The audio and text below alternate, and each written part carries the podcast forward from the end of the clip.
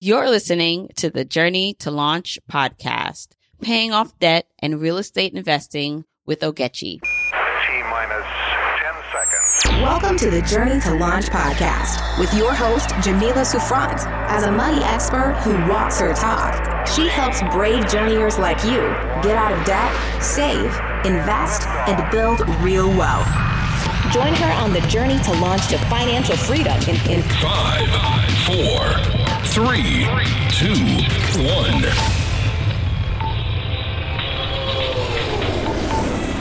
All right, journeyers, before we get into this amazing conversation, this episode, I wanted to tell you about today's sponsor, Soundtrap for Storytellers. Now, podcasts have literally changed my life. It was through podcasts that I first learned about personal finance and financial independence and freedom. And I was also then inspired to create my own podcast, Journey to Launch. And now I'm able to bring you the type of content and information to help you on your journey to financial freedom every week. And so I know that something like this, Soundtrap for Storytellers, is an amazing tool for aspiring podcasters like yourself if you're listening or if you're an existing podcast. So let me tell you a little bit more about it. Soundtrap for Storytellers is a cloud-based one-stop shop for high quality collaborative podcast creation. It provides podcasters with a powerful efficient and user-friendly recording and production process. Soundtrap for Storytellers is a comprehensive podcast creation solution to offer all the following features. So check this out. It allows you to record remote multi-track interviewing with video chat, smart transcribing and editing of the spoken word audio file as a text document, full audio production capabilities, and the publishing of the podcast to Spotify. Equipped with a wide range of intuitive features, Soundtrap for Storytellers allows podcasters to focus on the art of storytelling by significantly reducing the time and investment typically needed to make podcasts sound professional. So to sum that all up, it allows me to give you more episodes. It cuts down on all that work. It helps me do it at a lower cost. And if you're an aspiring podcaster, this lowers the entry, the barrier for you to get started in bringing your gifts into the world. Soundtrap for Storytellers was made available May 14th. So it's available right, right now. You can check it out at soundtrap.com slash storytellers. Pricing begins at only $14.99 a month and the annual plan is available starting at $11.99 a month. And check this out. They're hooking us up, journeyers. If you want to try this out for absolutely free for three months, go to soundtrap.com slash gift and put journey to launch in the promo code and follow them on Instagram at soundtrap. Hey, hey, hey, journeyers. Welcome to the Journey to Launch podcast. I'm bringing you another insightful and hopefully inspirational conversation to help you with your journey to financial freedom. As you know, I love giving you the tips, the tools, the resources, the rocket fuel you need to fuel that rocket to launch to financial freedom. And so this conversation, I think is going to help you out because I'm talking to Ogechi, who is a financial educator, a money strategist, speaker, personal finance writer, and creator of One Savvy Dollar. And I really loved Ogechi's story because she has a real one about paying off debt and buying real estate. And she's an immigrant. She immigrated here from Nigeria. And so I wanted her to come on the show to talk a little bit about her story, about how she managed to come here and pay off the student loan debt that she accumulated, how she managed to buy real estate. When you hear that story, I think it's such, so many insights you can take from it and so much more. She also created a company called One Savvy Dollar, which allows you to find what companies offer tuition reimbursement for your education. So I just love that part of her story that she's an entrepreneur. So I really can't wait for you to get into the conversation. This is episode 97. So if you want any of the episode show notes, you can go to journeytolaunch.com slash episode 97. And as always, follow me on social media. I'm at Journey to Launch on Instagram, Twitter, and Facebook. There you can let me know what you thought of the episode. Let me know if there are any takeaways or aha moments. I love, love, love seeing your feedback. As always, if you listen to this in Apple Podcast, that purple app on your phone, don't forget to rate, review, and subscribe. I read every review. Sometimes I even read them on the show. And as always, continue to share this with your family and friends. Let's recruit some more journeyers, as many journeyers as we can, so we can take as many people as we can on this journey. Okay. So let's hop into this conversation with Ogechi. Hey, journeyers. Want to bring you this conversation with Ogechi from One Savvy Dollar. Ogechi, I wanted to have you on the podcast because I'm super impressed that you were able to pay off $26,000 of debt in three years. And you originally are not from the United States. You immigrated here and you have a wonderful story. So I wanted you to share that with journeyers. So welcome to the podcast. Thank you. Thank you, Jamila. I'm glad to be here. So I'm an immigrant, like you mentioned. I came here in 2004. I came here legally, got my papers. Let's go back a little bit to where you came from. so, which where did you um, come from with your family? Nigeria, and I migrated here because my dad was here. He's been here, so I migrated here to meet him. Okay. Right. That was in November of 2004, and then I started school in the fall of 2005 went to community college, then went got my bachelor's, and then moved on to my master's.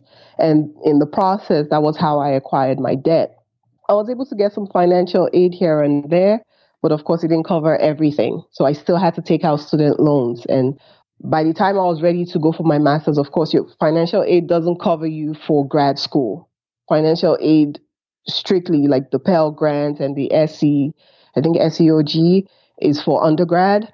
Um, so really, by the time you get to grad school, you're on your own. So I had to think, and I'm like, well, how am I going to pay for school? And so I had to do some research, and I found a company that would help me pay a portion of my master's. Again, it still didn't stop me from taking out some loans. I just took out less loans than most people with the same degree do. Okay. So, what did you end up going to school for? In undergrad, I majored in communications, and in grad school, I majored in accounting.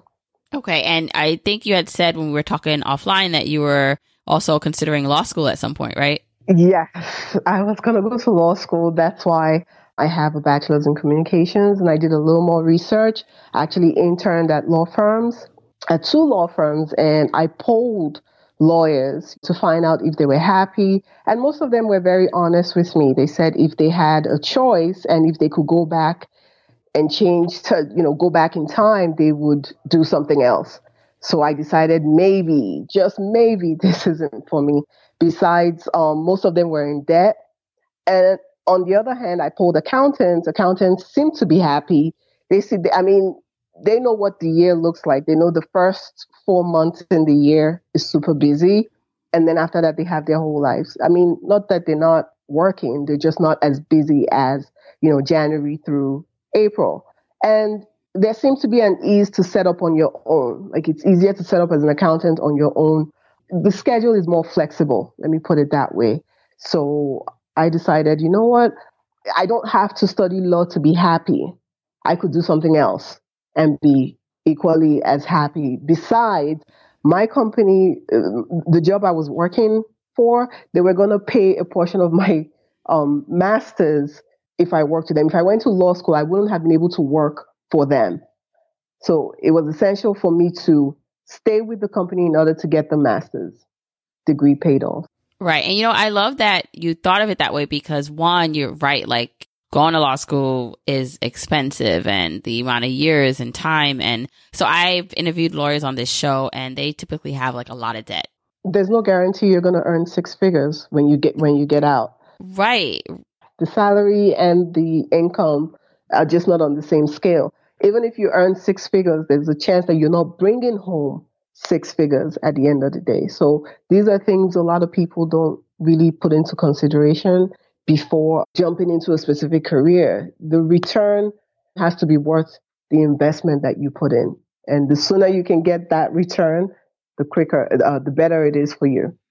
Mm-hmm. And like you said, like it's so important that you actually talk to people who are working in these fields because it seems like glamorous from the outside. And I don't know about you, but especially if you know, if, and, and I was, and you know, I, it seems this to be true that immigrant families, like they push you to like go into the professional services, right? Yes. It's like you're gonna like just bring a lot of pride to the family. And so it's like lawyer, doctor, exactly anything like where you're, where you're a higher professional, but those same professions carry a lot of debt um, once you get the degrees. Exactly. Exactly. There's this, you know, the, this whole thing about prestige and bring, you know, the family name, and you know, you have all of that in your head, and your, but you're the only one who has to, in some ways, carry the responsibility of the decisions that you make. You know, so it, it gets tough sometimes, but I'm glad I was able to pull people. I'm glad I, I did the internships, and I just realized that you know what there's other ways to this. I can do other things and be happy. And i'm i'm thankful that the people i pulled were honest with me. So it made my decision easier. Now i'm just wondering just culturally like being nigerian if like that you feel like is a pressure for nigerians that especially if they come to the united states like how did your family feel about you like switching and not wanting to become a lawyer was that like a big deal for them it was a big deal at first, but ultimately I just let them know that it was my decision. Every Nigerian you meet, you meet, we're very much into grades and schools and academics and stuff like that. They, it's like drilled into you. Where I come from, there's only lawyers or doctors or engineers. Anything else is like, uh, so it's like no no other profession or career exists. You have to be a doctor, you have to be a lawyer, you have to be an engineer. Okay, then you you could also be an accountant. Yes. Outside of those four, you're quote unquote useless. Mm-hmm. So, you know, I did feel like I was letting people down. I did feel like that at some point, but I really, and this is where having, see, you can fool a lot of people or tell lies to a lot of people, but you can't lie to yourself. I believe in having honest conversations, honest conversations with yourself. Just a quiet moment. Is this really what I want? You ask yourself those hard questions and you answer them to yourself.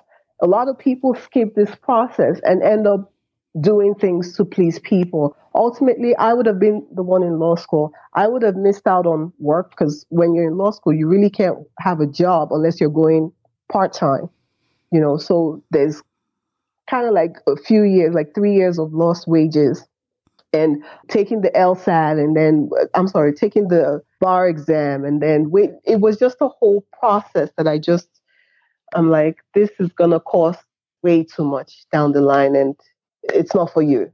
Mm-hmm. Now I'm curious because I'm sure you, you know, you have other friends that are Nigerian and who did go that route. Do you feel like, and like you said, you just feel like it's either a few professions that you're kind of pushed into or you're guided to do. Do you find that then the stress of the debt or just the amount of loans that you have, you have, your friends have, like is like a lot compared to someone who's not going to school for these certain professions. Although even if you're not going to school for to be a lawyer or doctor, you can still have hefty loans. But I'm just wondering if that prestige, that ideal like career and, you know, having that label also burdens you on the other side that people don't talk about in your culture? For me, I was okay. I'll be honest, because accounting is just maybe in their eyes, or they think that um, a lawyer is of, you know, has more prestige a, than an accountant. I don't know. But for me personally, I was okay. Now, you have to understand there in Nigeria, we go to law school. Law school is kind of different here, you, you have to have a first degree. So that's four years already. And then you go to law school for another three years. So, and then take the bar to do all of that. So you're looking at approximately eight to nine years, roughly. Where I come from, you have a five year degree and then you go to law school for one year. It was different. And most of us back home, we don't have loans.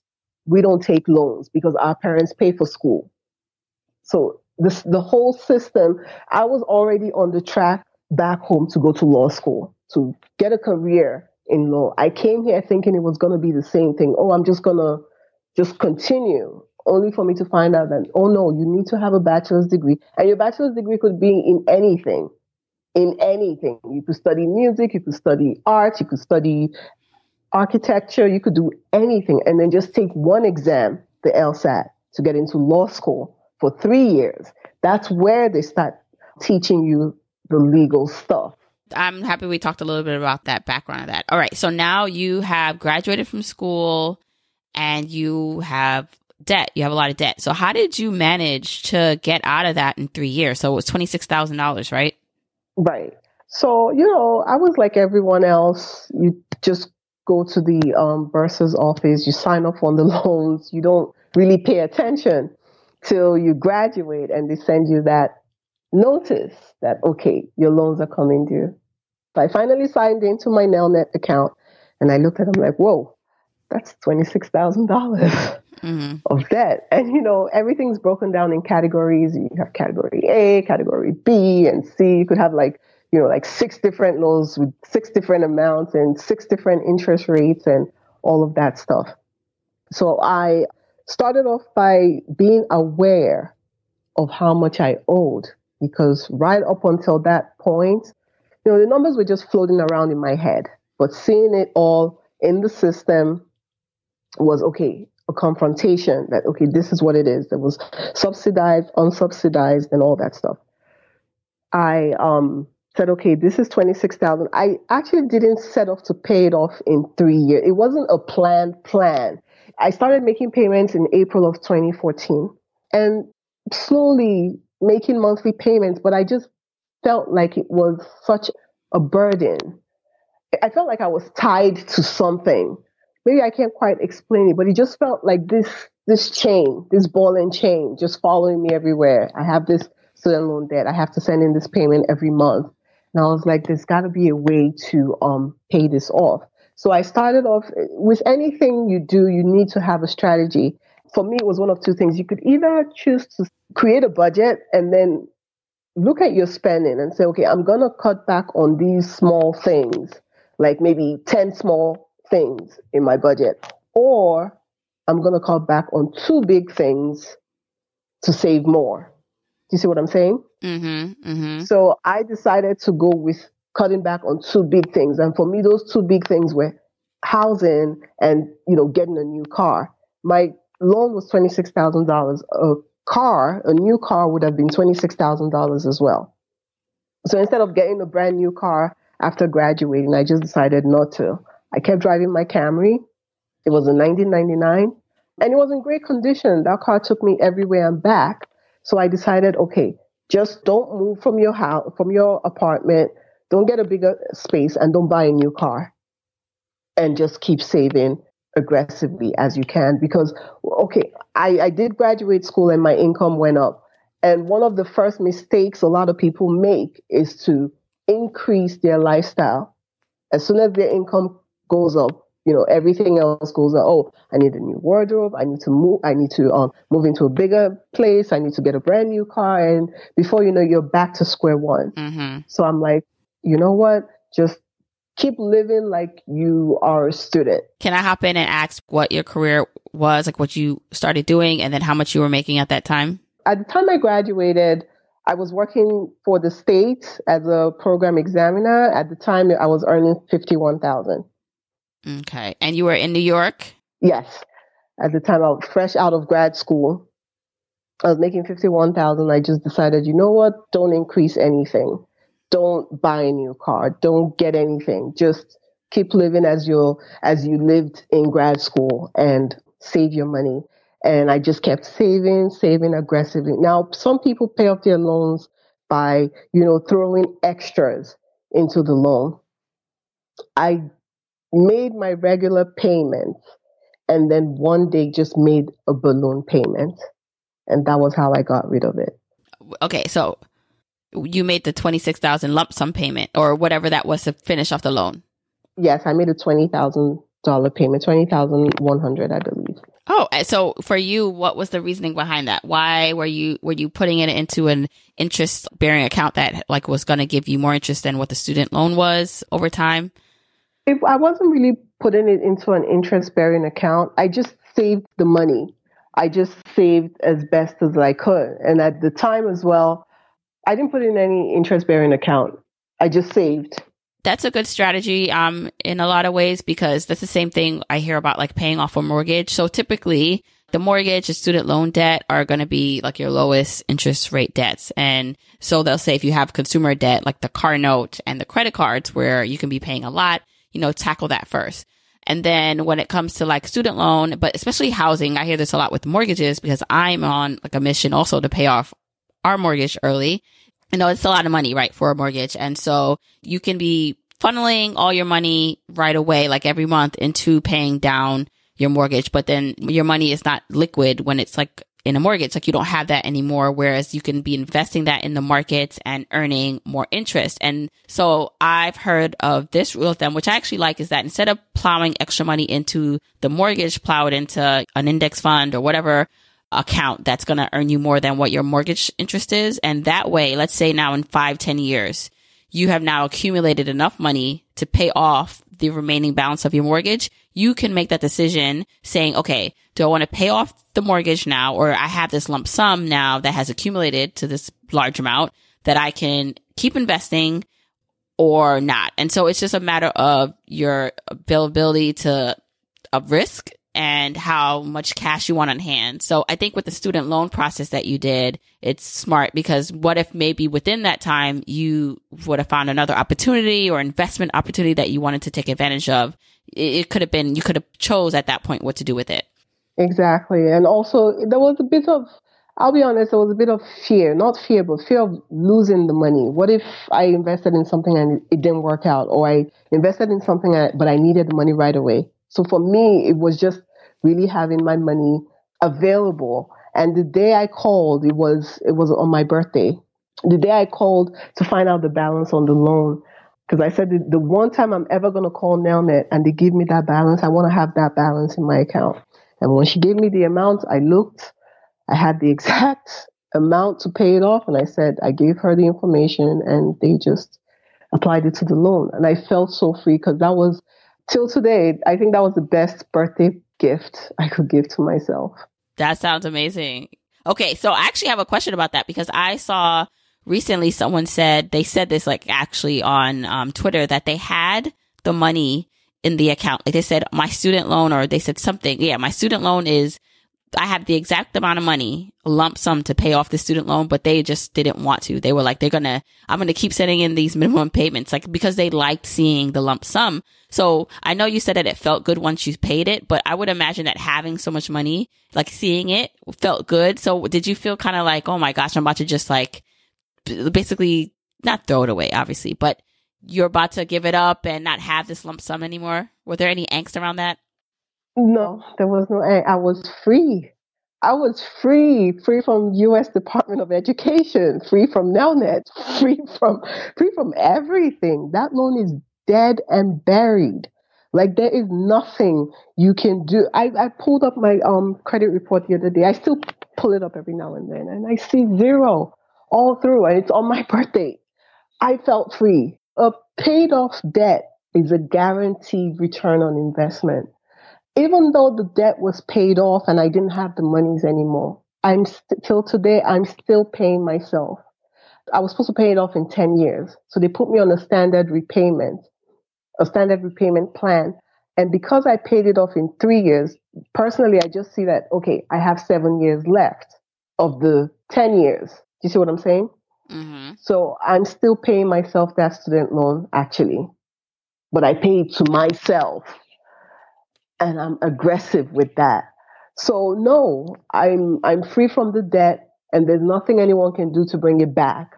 Right. I mean to resurrect that loan I'd have to go back and apply for it and no. So, you know, if you if you have debt, uh, you know, wait, making the minimum payments where you have the money. My student loan interest rate was at 6 point I think 6.8% by the time you averaged everything. I tried to refinance, but it didn't make sense it would only it would have been a two dollar two dollar saving.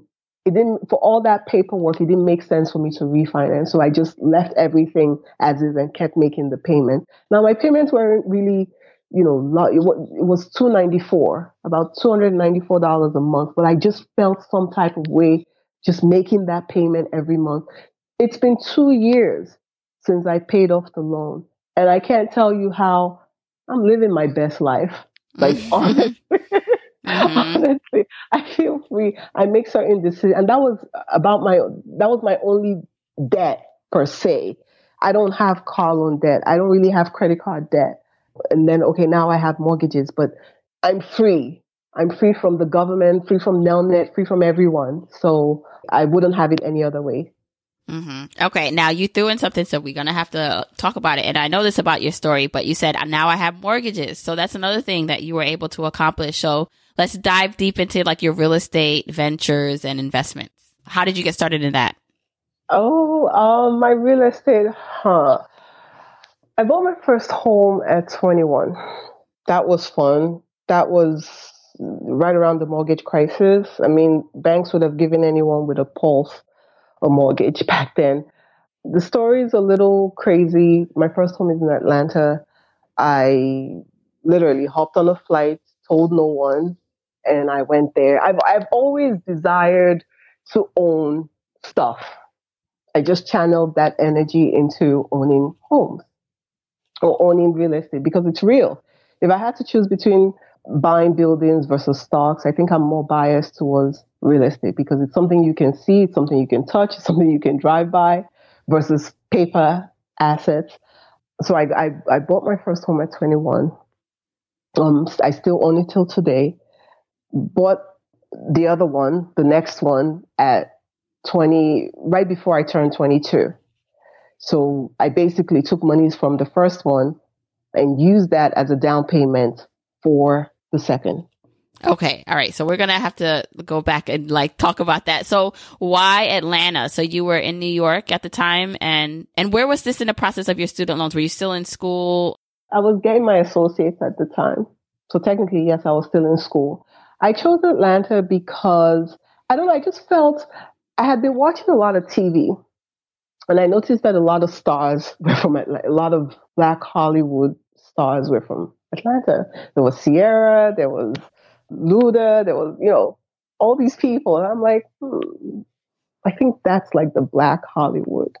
I just felt that something would be going on there or that it's a, you know, it's going to be a great place to invest. And I also had intentions of moving there, even though I never did. But um, I had intention because it was, it's much warmer than New York Mm-hmm. and much more laid back. So I said if there was any place I would move to outside of New York, it would be Atlanta. So I said, why not invest there first?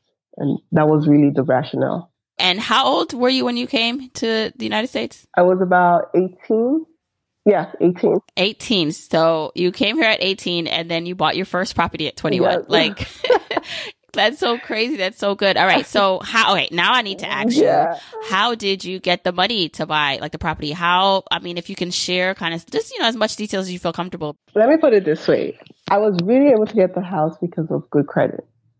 I was building my credit without even knowing that I was building credit. Because when he finally, when the, the loan rep on the phone said, Oh, I'm going to run your credit, you give me permission? I was like, Yeah, I don't know what that is, but okay. So he pulled my credit. He said, Oh, you have a 721 credit score. I was like, Oh, okay, that's great. At the time, you see, you have to understand the timing of this purchase. It was right before the crisis. So everyone, so you could get 100% financing. You could get 5% financing. You see what I'm, 95% financing. So basically banks were giving loans recklessly, but they were giving loans. So I didn't have to put much down. I only put like, I believe 3% at the time and came up with closing costs. I was able to save some monies from my job because I was working at the time and just over time put my monies together and saved towards purchasing my first home. But I've always, always wanted to own a property. hmm I think the major thing for me was desire. I really, really wanted to own a home. When you're obsessed with something, no matter what, you'll find a way to make it happen. When you're obsessed with achieving or accomplishing something, you're going to do everything in your power to get to it. I saved monies and I, it was just a good time. Mortgage companies weren't as strict as they are now. Now, oh no, you can't even get 100% financing or 95%. You, you got to come with your, with your 20%. Well, I can relate to you so much. And I'm assuming it's probably around the same time I bought my first property because it was the same thing. I always say that, you know, the mortgage crisis and like the big, the real estate bubble. Well, let's say, yeah, the real estate bubble that led into the crisis. That actually was helpful for me because when it came time for me to put down for my condo, when I first graduated school, if they would have ran my information, so same thing, they were just giving out mortgages. So I did a no doc closing. So they didn't require any documents to close a loan. And if they would have asked for documents, they would have saw that I could not have really afforded this apartment that I bought. But, you know, I was banking on earning more money and my savings to pay for it. But it literally also helped me, like the fact that they didn't check helped me get in, put, get my foot into the door. So very similar to your situation. Exactly. Okay. So how did you know where in Atlanta? Did you have someone in Atlanta? Jamila, it's a crazy, crazy story. I was just looking at this website. I was online just surfing the net. I saw a bunch of houses. I looked up the person who who owned the property. You know, me and him were talking for a few weeks. And then he said, if you're serious, the best thing to do is to come out here that's the only you you have to see the places if you're serious about becoming an investor. It was Memorial Day weekend. I didn't even really know anyone. Let me be honest. I mean, since we're we're here, what I did was risky. I look back the woman I was at 21. I'm like, that was that was a lot of risk because anything could have happened. Anything, and I mean anything. And I was so afraid of telling anyone so I didn't tell anyone. I just got on the plane and I and I went to Atlanta. I mean, I read, I hear, I listen to stories now of people going places and just never coming back, and and I realized how much risk I took. But at the same time, I had told someone close to me that I wanted to go to Harvard, and they laughed at me, and I never applied to Harvard. And right there, that person killed that dream. So I was afraid of dream kill- dream killers because had I told someone, oh, I want to own a home, I want to buy a home, I want to buy a home in, in Atlanta, they might mean well, but somehow all their voices would have been in my head and I probably would never have gone for it. So I flew out there Memorial Day weekend. I met with the seller. I, it was, to even tell you how naive I was, I didn't even book a hotel. I didn't even book a place to stay. I didn't have any, I just assumed that, you know, once I landed, I'd be able to find a place. Not true. I ended up driving with the cab guy, the, the guy who picked me up from the airport. We ended up driving till 3 a.m. or 4 a.m. in the morning because we couldn't find a hotel. Someone finally checked out.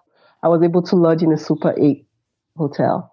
I probably caught like an hour or two of sleep, contacted the seller, told him that I was in town and he said, okay, he came, picks me up. We went to look for, went to look at his properties. He showed me like, you know, some condos um, or is it co-ops. And I remember looking at them and I said, oh, oh no, this isn't what I was expecting. I said, do you have any more? He said he has one more place, but it's not within my price range. I said, okay, that's fine. I'm, I flew all the way from New York and I'd rather just see everything, see as much as I can see while I'm here. And he said, okay.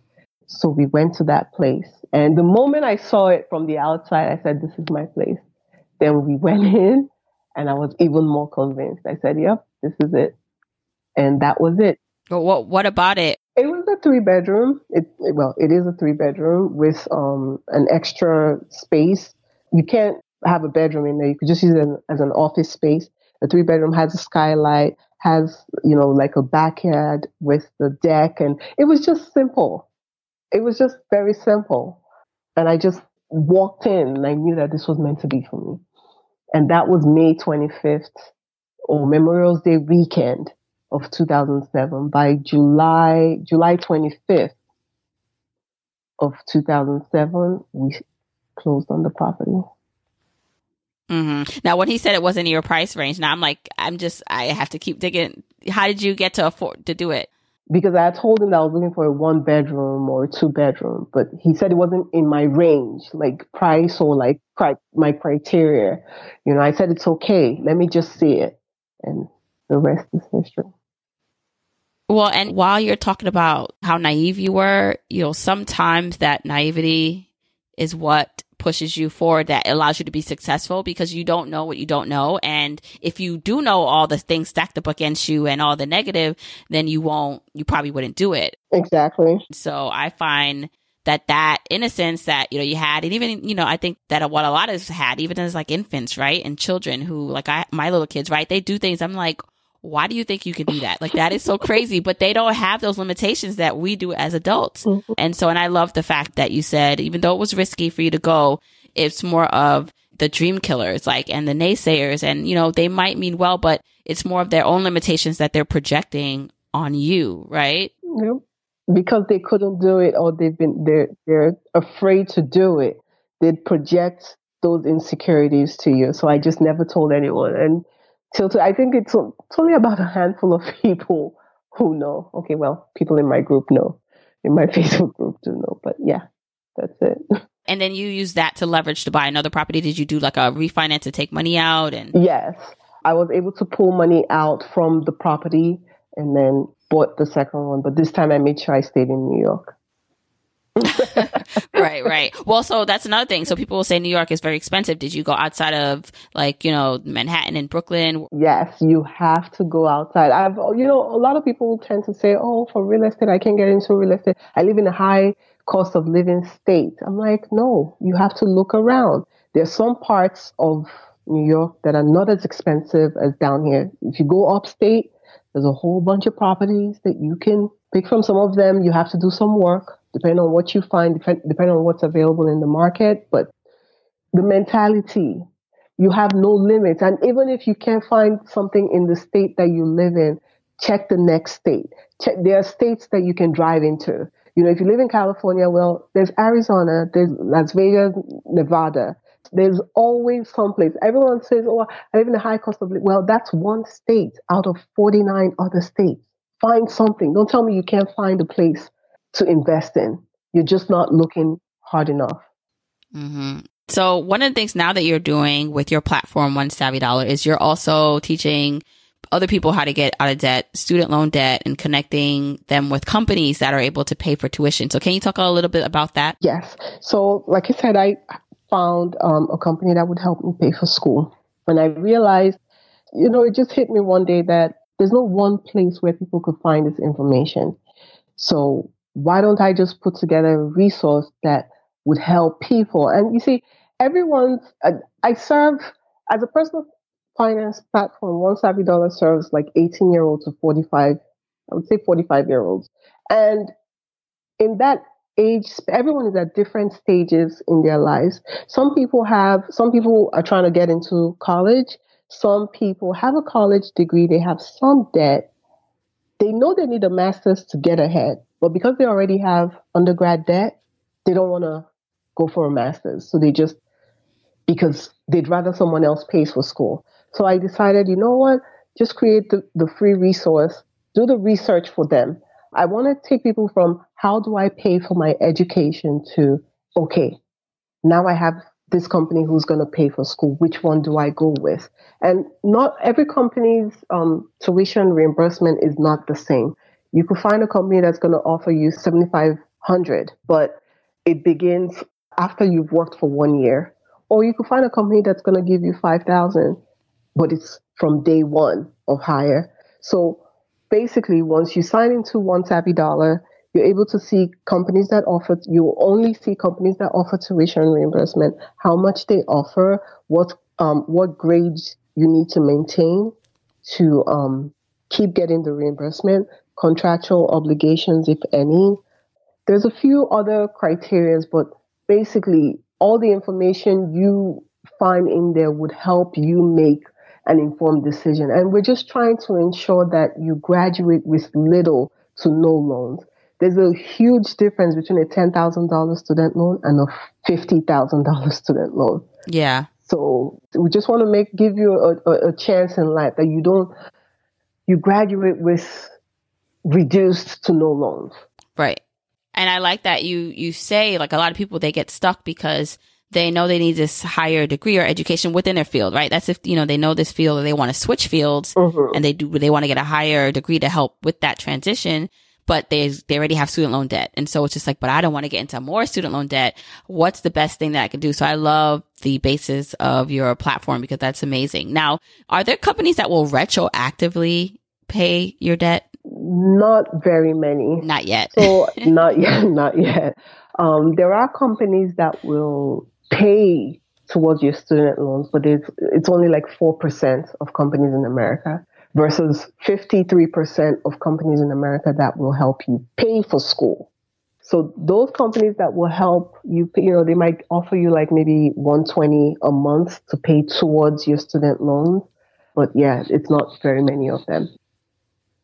Right, right. Well, I think that's an amazing resource. So I'm definitely going to put that in the show notes for listeners to check out. But I also want you to let people know where they can find you. But before you do that, I just want to say that I'm so impressed by your story because as you heard, Journeyers, she came here at 18 years old and three years later bought her first property.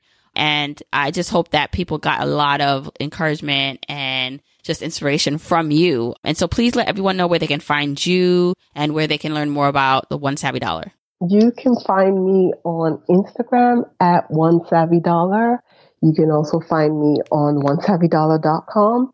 Just shoot me an email on IG. You'll see because it's a it's a business page, so you'll be able to shoot me an email, or you could just go on One Savvy Dollar. You can send me an email at hello at onesavvydollar.com. Awesome, awesome. And again, everyone, I will link that in the show notes so you can um, get in touch with Ogechi. So, Ogechi, thanks so much again for coming on the show and sharing this information with the journeyers. Thank you. Thank you so much for having me. had a great time.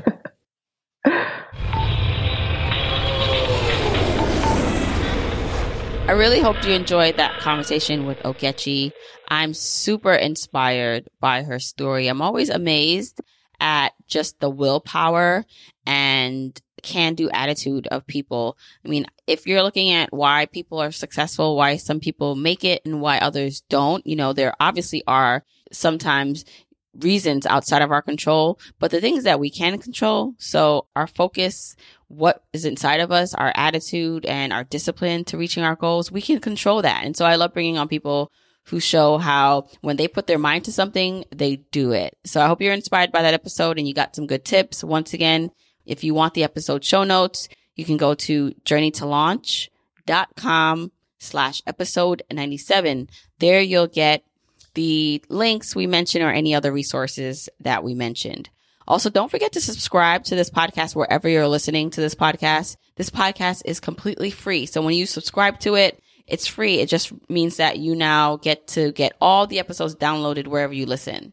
As always, please remember to continue to share this with your family and friends. By the way, the Launch Club, if you guys have been following me for a bit, you know that I have the Launch Club. That's my membership community for people, for you, if you are enjoying this content to take it to the next level. So oftentimes in the Launch Club, we do Q and A sessions with guests and then speaker series slash master classes. And Ogechi is actually coming in the Launch Club to do one all about real estate. So I'm super excited for that.